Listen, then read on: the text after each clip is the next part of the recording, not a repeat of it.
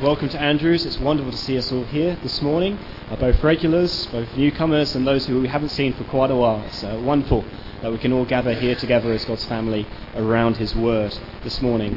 That is what we're doing, so let's pray now. Let's commit our time into the Lord with prayer. Let's pray.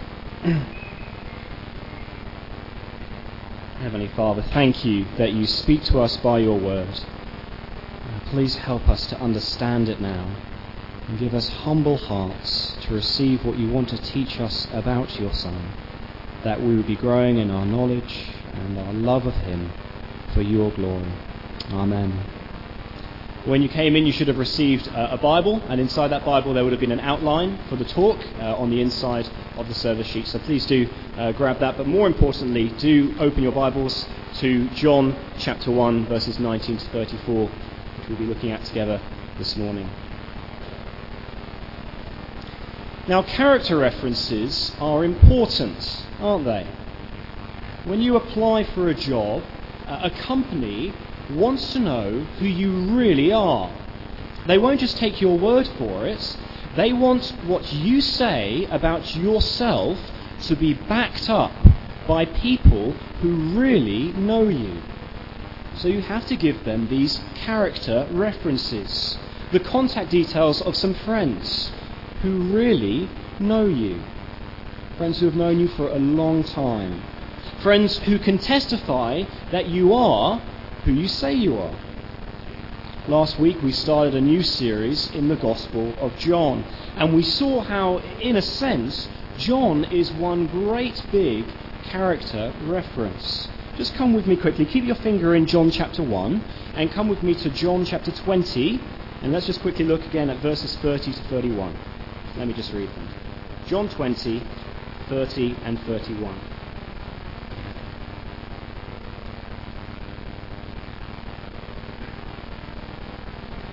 Now Jesus did many other signs in the presence of the disciples, which are not written in this book. But these are written so that you may believe that Jesus is the Christ, the Son of God, and that by believing you may have life in his name. John has written his gospel so that we might believe who Jesus really is and have life through him. Jesus isn't being presented to us um, for gainful employment. No, John shows us who Jesus is because it matters to our eternity. But as John builds up his witness to the person of Jesus, he will bring in other witnesses as well. Uh, one of them we briefly saw last week as Andrew took us through the prologue John the Baptist. And in our verses today, John expands on John the Baptist's witness to Jesus. Two Johns. I know it's confusing, uh, as we saw last week. So from now on, when I say John, I mean John the Baptist. And when I talk about uh, John who wrote this gospel, I'll try and make it as clear as possible. Now, John's witness to Jesus starts as a result of a confrontation. And I'm talking about John the Baptist now. You get it? Good. Okay. John the Baptist. Come with me to chapter 1, verse 19. And this is the testimony of John when the Jews sent priests and Levites from Jerusalem to ask him, Who are you? So a delegation has been sent to John from the Jewish authorities, and they want to know who he is because John's been doing some rather strange things. He's been calling Jews to repent and be baptized. Why is that such a big deal to the Jewish authorities? I mean, baptism was actually nothing new to them. Uh, there's plenty of evidence to show that people were baptizing themselves regularly. It was considered a sign of purification, a symbolic way of saying to God, I want to set my life apart for you. I want to be holy. But what John was doing was different. He was baptizing other people. And we know from the other Gospels that the message he was preaching was quite strange as well. He would shout to people, Repent! For the kingdom of God is at hand! He was calling people to turn from their sinful ways and to show that decision through being baptized in the River Jordan because he believed that God was about to fulfill his promises to his people, Israel. God was going to come to his people to judge them by his promised Saviour King, the Messiah. So, with water baptisms and the coming of the Messiah in mind, these Jewish envoys find John and they ask him, Who are you? Some of us might be forgiven for thinking that this next section is all going to be about John. After all, that's what the Jews are asking. They're asking, John, who are you?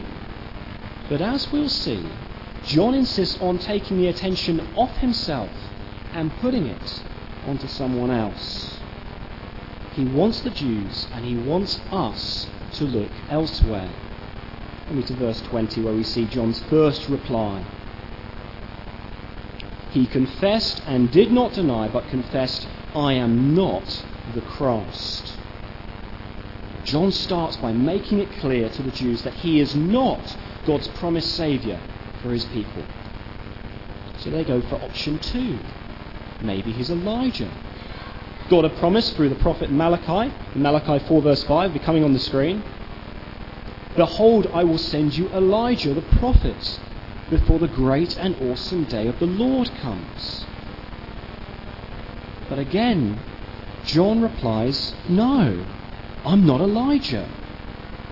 Jesus will reveal later that John is the promised Elijah, but at this point, John isn't aware of that connection. He refuses to be identified with the coming Elijah.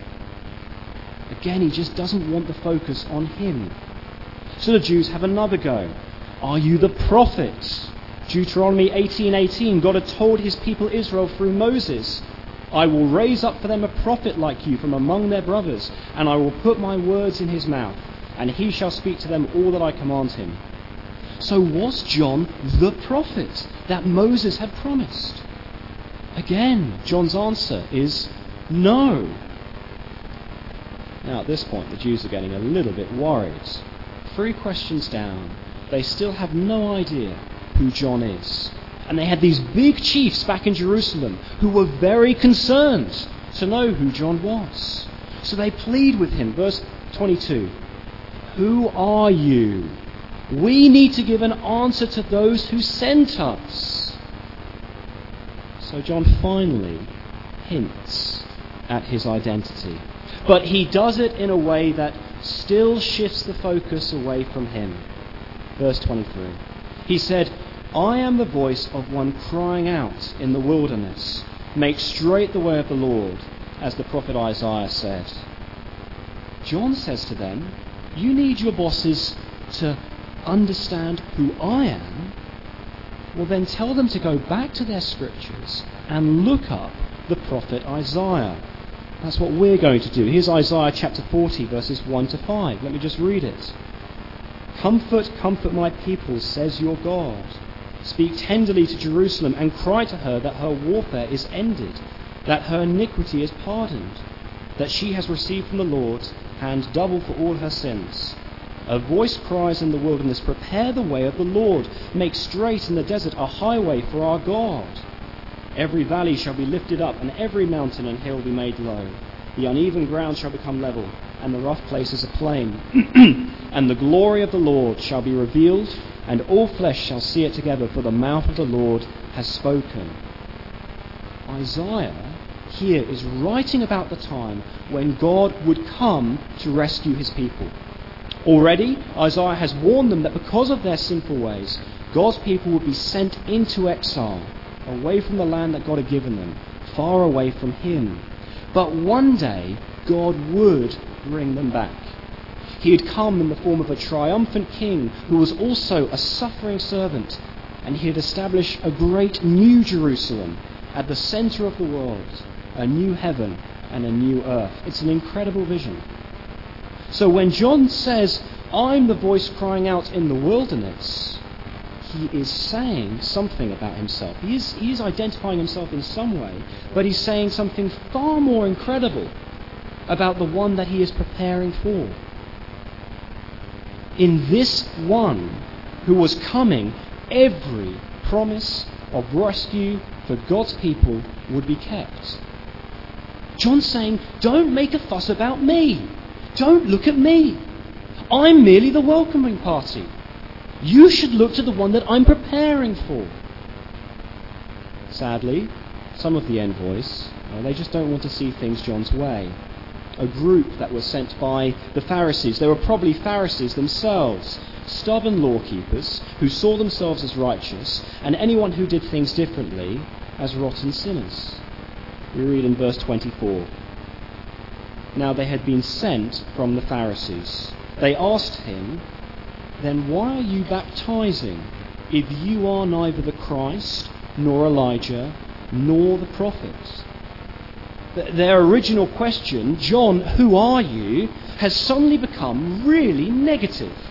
Now they're saying, Who are you to be baptizing these people? It was their job to be calling the people to repentance. And here was John just sidelining them and getting all the attention.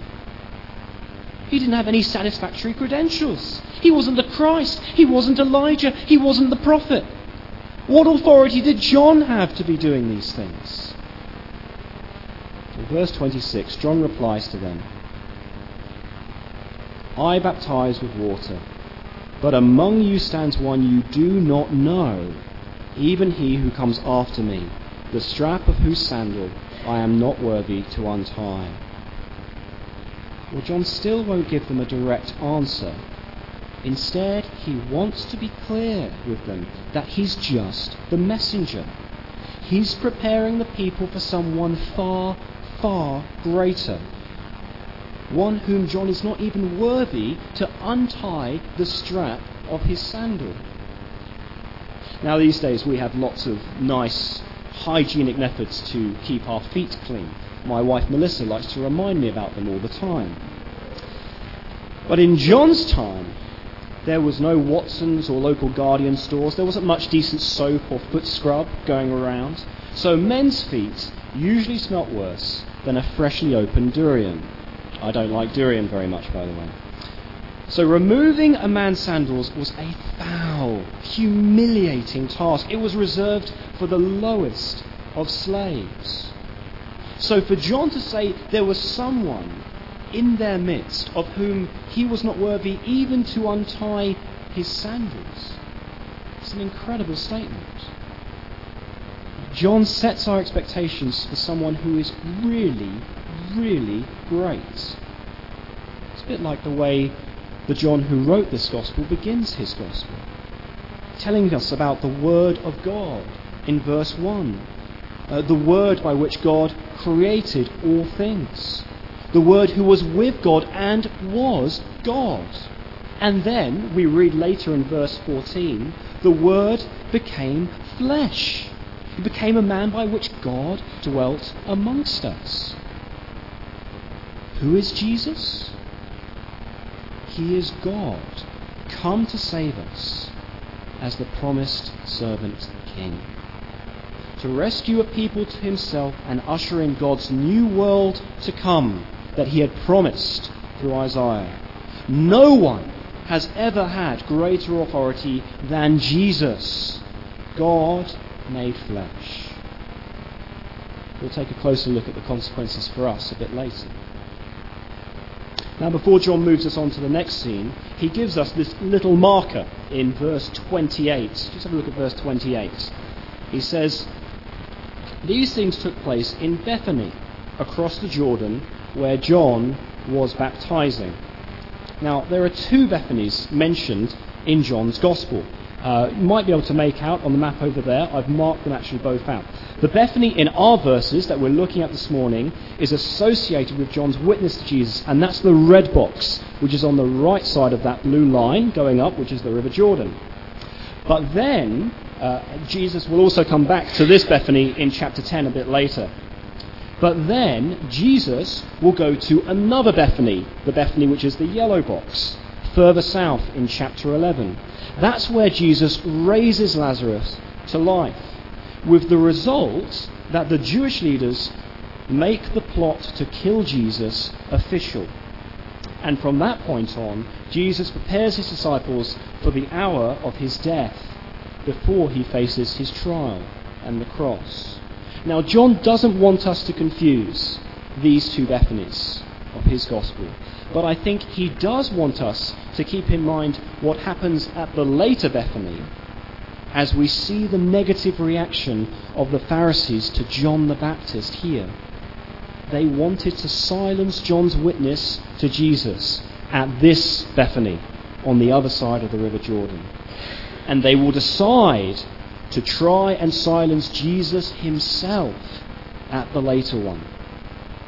Well, with that in mind, let's move on to the next scene under our second heading John's reaction to Jesus. Verse 29. The next day he saw Jesus coming toward him and said, Behold, the Lamb of God, who takes away the sin of the world.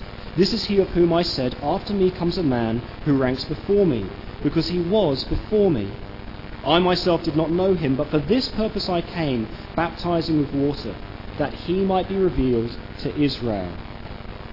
So it's the following morning, and Jesus himself comes onto the scene.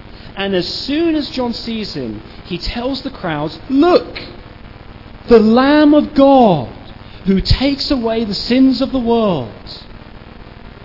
Now, when a Jew in John's day heard that word lamb, he didn't think of cute little fluffy animals. We may well think of lambs like that today. My mum thinks of lambs like that today. She finds them adorable.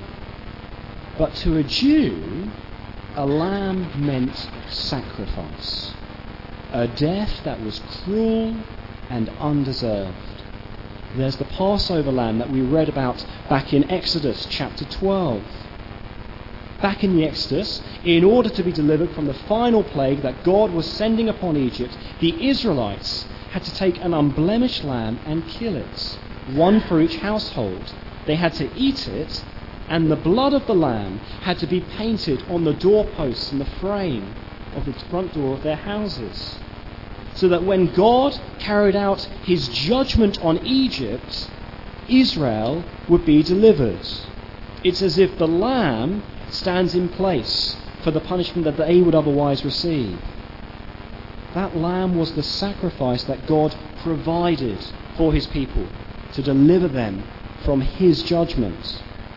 But later, the prophet Isaiah picks up on this image of a lamb when speaking of that suffering servant of the Lord who bears the sins for many.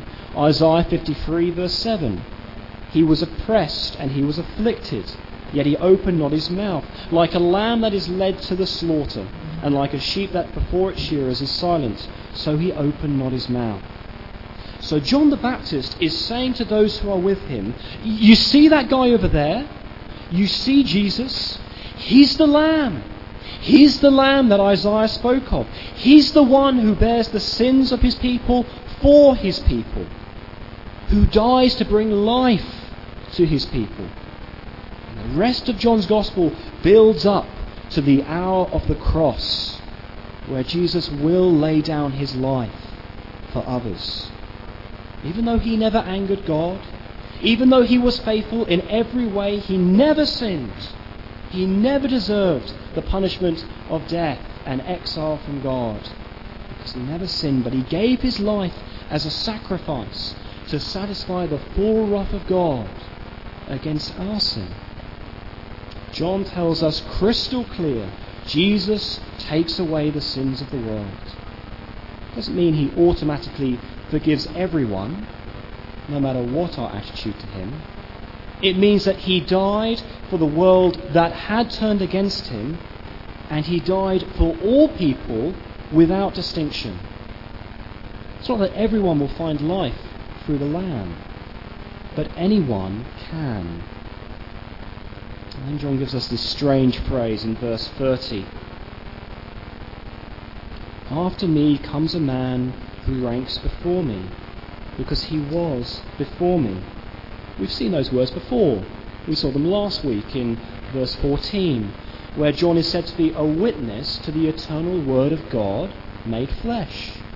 So, although Jesus came later than John in his humanity, because John was actually older than Jesus as a man, Jesus ranked way before John as the Word, verse 1, who was with God in the beginning.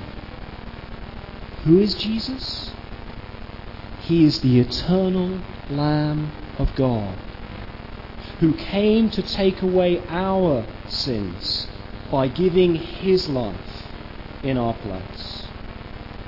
Friends, have we recognized our need for him? Maybe we're tempted to look at the cross, at Jesus' death, uh, and say, well, yeah, that, that's very impressive. It, it's a great model of God's love for me. It's, it's, a, it's a wonderful example of sacrifice. It's a strong sign that God is with me in my suffering. But that's as far as we will go.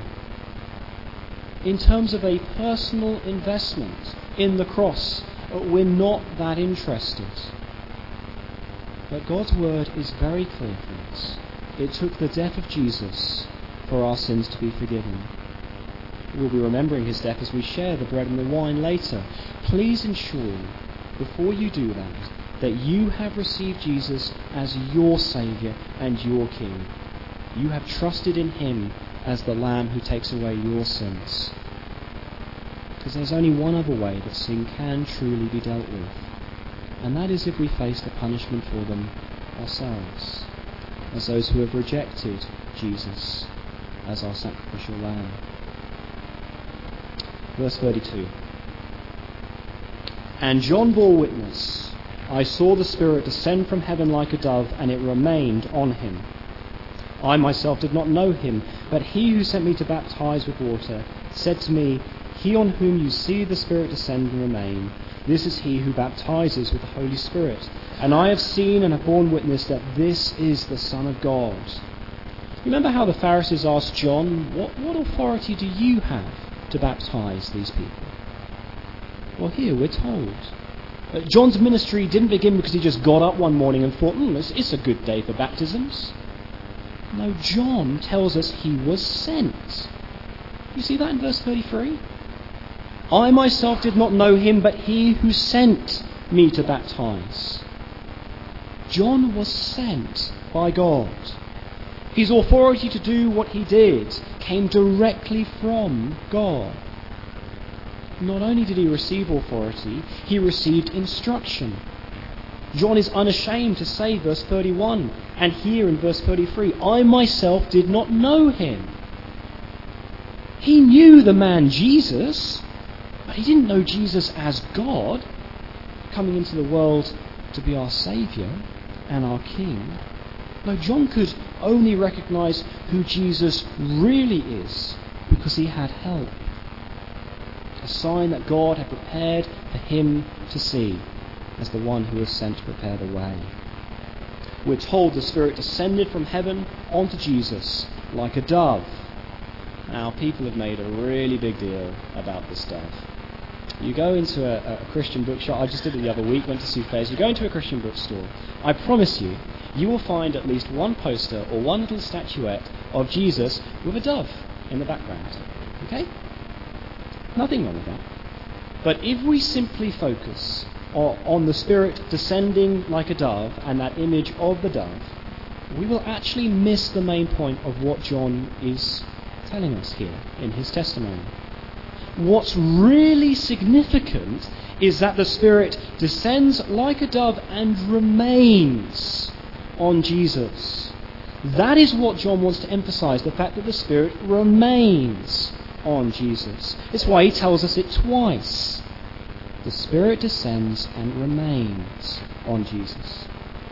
Throughout the Old Testament, there are individuals who receive God's Spirit for a particular task at a particular time, for a certain amount of time.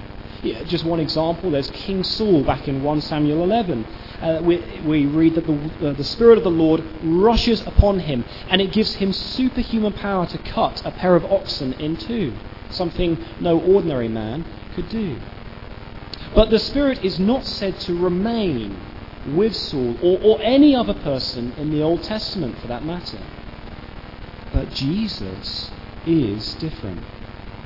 The Spirit remains on him, which again fulfills the words of Isaiah. You look in Isaiah 42. Behold my servant, whom I uphold, my chosen one, in whom my soul delights.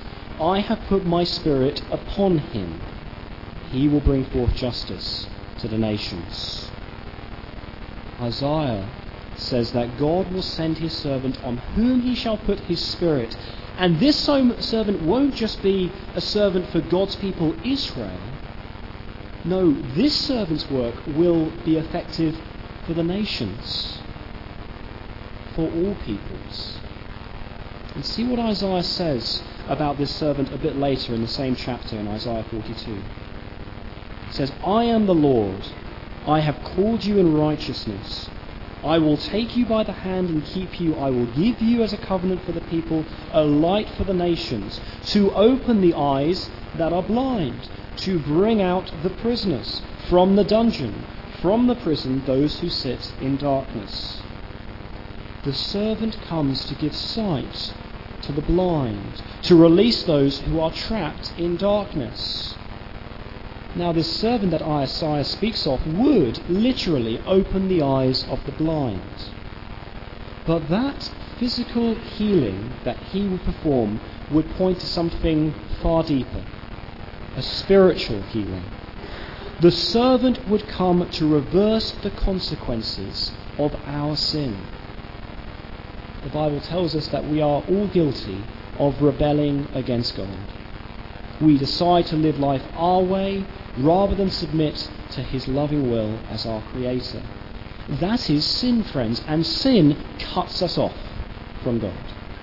It prevents us from experiencing relationship with Him, the relationship we were created for. In our natural state, we are spiritually blind. We cannot know God. We cannot love Him and serve Him as we should because our hearts are sinful. We are turned against Him, and instead we faced His just wrath at our sin. But Isaiah says that God would send His servant, one who would have the Spirit upon him, who would bring sight to the nations, who would free us from the spiritual darkness we are in due to our sin. Who is Jesus? He is the Spirit filled servant of the Lord, the one who came that we might have life with God again. Jesus, as God, has the Spirit on him continually. So he has the power to baptize others in the Spirit. John could only baptize with water. But Jesus can do that internal transforming work of bringing us to new birth spiritually. Not just merely washing us off on the outside, but by the Spirit, Jesus works in our hearts. He opens our eyes to the reality of sin. He opens our eyes to who He is, that we might accept Him, the one who paid the full price for our sins in His own body, that we might be forgiven, have new life with God in His name. This spiritual rescue was not just for Israel, as Isaiah reminds us. Jesus is the servant who came for the nations. Whether we're Chinese, Indian, British, Brazilian, whatever. If we want real spiritual life, we must look to Jesus. There is no exemption. We must receive him. Now, last week, Andrew introduced us to a literary device called a chiasm, where words are put in a certain order to emphasize the main point of a passage. And today, John's given us another literary device. It's called an inclusio. It's where the author puts similar statements at the beginning and the end of the section. Just have a look at verse 19. Let me just read it again. And this is the testimony of John. And now come and look at verse 34. And I have seen and have borne witness that this is the Son of God. And witness there can be translated testify. I have seen and have testified that this is the Son of God. These opening and closing statements that are so similar, they tell us what the verses in between are really concerned with. In this case, it's John's testimony concerning Jesus, so that we might know him truly through John's eyes. And John concludes his testimony by declaring the greatness of Jesus. It's as if he's in court giving his final statement. He says, I bear witness to the fact that Jesus is the Son of God. What would we say if we had to bear witness to who Jesus is? If we were asked to give that character reference for him? John has told us Jesus is the Son of God who fulfills every one of God's promises to his world. He is God come to save us as the promised servant king of Isaiah. He is the eternal Lamb who takes away our sins by bearing them in his own body on the cross. He is the spirit filled servant of the Lord who can give us new spiritual birth that we might know God again. Friends, if that is not your Jesus, then please look closely. Look to Jesus again in his word and receive him for who he is, lest you face him one day as the King and Saviour who you failed to acknowledge. But for those of us who have received him, keep on looking to Jesus. See how worthy he is of all our worship, of all our obedience, of all our trust, our confidence, our praise. And secondly, be like John the Baptist. Bear witness to him. Ask God to help you point others to Jesus. To be far less concerned with ourselves and our own reputations, like John here, and far more concerned with putting Jesus at the centre of our conversation. Our witness won't be the same as John the Baptist, of course. He saw Jesus with his own eyes. He could literally point people to him. But for us, living this side of Jesus' death and resurrection, we can know and testify that Jesus is the Son of God, even though we have not seen him. God has given us this testimony so that we could believe in Jesus, though we have not seen him with our own eyes, so that we might take it to others, that they too might have life in his name. Let's pray.